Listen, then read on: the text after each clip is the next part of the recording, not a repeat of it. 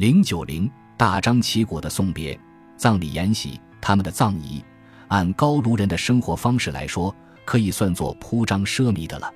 他们把他们认为死者生前喜爱的一切东西都投进火里，包括活的牲畜在内。距今不久以前，甚至连奴隶和仆从，只要认为是他的主人心爱的，在正式的葬仪完毕时，也跟他们一起烧掉。凯撒《高卢战记》第六卷第十九章，Wiseman and Wiseman，一九八零一的二十四。神话中有一条很强的信息。就是相信死后存在另外一段真实的生命，并且这段来世生命反映了地球上美好生活的所有要素。铁器时代的英国以及附近的欧洲大陆的一些葬礼事件，清楚地显示出，在当时人们对死者的处理方式中，盛宴占据着中心地位。尽管没有跨时区或跨地理区域的普遍性，但仍然存在着一种持续的仪式脉络，包括排场。仪礼和公共宴饮，尽管这些都只是为社区中的富人和权势者保留的，那么这种炫耀性消费实际上意味着什么呢？餐具和酒具的存在，以及屠宰肉类的痕迹，是否仅仅指向一个愉快的欢送场合，在其中一群欢声笑语的哀悼者吃掉他们的烤肉，或者在对来世的认识方面，这个死亡盛宴的物质证据可能会蕴含更深的意义吗？葬礼的作用仅仅是在哀悼者之间分享一餐饭，还是也包括了与神灵分享他们的筵席？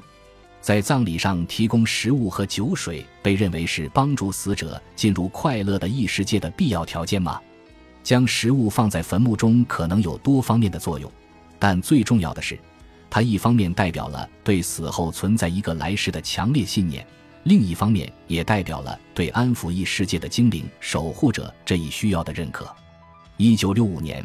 英格兰东南部维尔温花园城的一个新住宅开发项目中，挖掘天然气管道的工人偶然发现了一座有两千年历史、内容丰富的墓葬。该墓葬属于铁器时代晚期不列颠社会地位最高的人之一，他于公元前一世纪末去世。尽管坟墓里的一些物品被现代挖掘者破坏掉了，但仍有足够的数量保留下来，让考古学家们得以拼凑出坟墓的原貌。一面墙边放着六个大的地中海葡萄酒瓶，据推测，它们曾经一度是装满酒的。地板上放着三十六个精致的陶器，大多数是本地制造的，但有两个盘子和一个酒壶来自高卢。葡萄酒具还包括一个银质酒杯和一个滤网，用来过滤意大利红葡萄酒中的沉淀物。尸体在火化前被裹在熊皮里，因为烧焦的熊爪在坟墓里幸存了下来。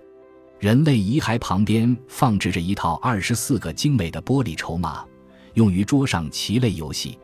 该游戏可能与古埃及的葬礼游戏 Senet 相似，将筹码放置在坟墓中。可能是为了让死者和异世界精灵之间做游戏之用，也许死者必须在游戏中获胜才能进入来世。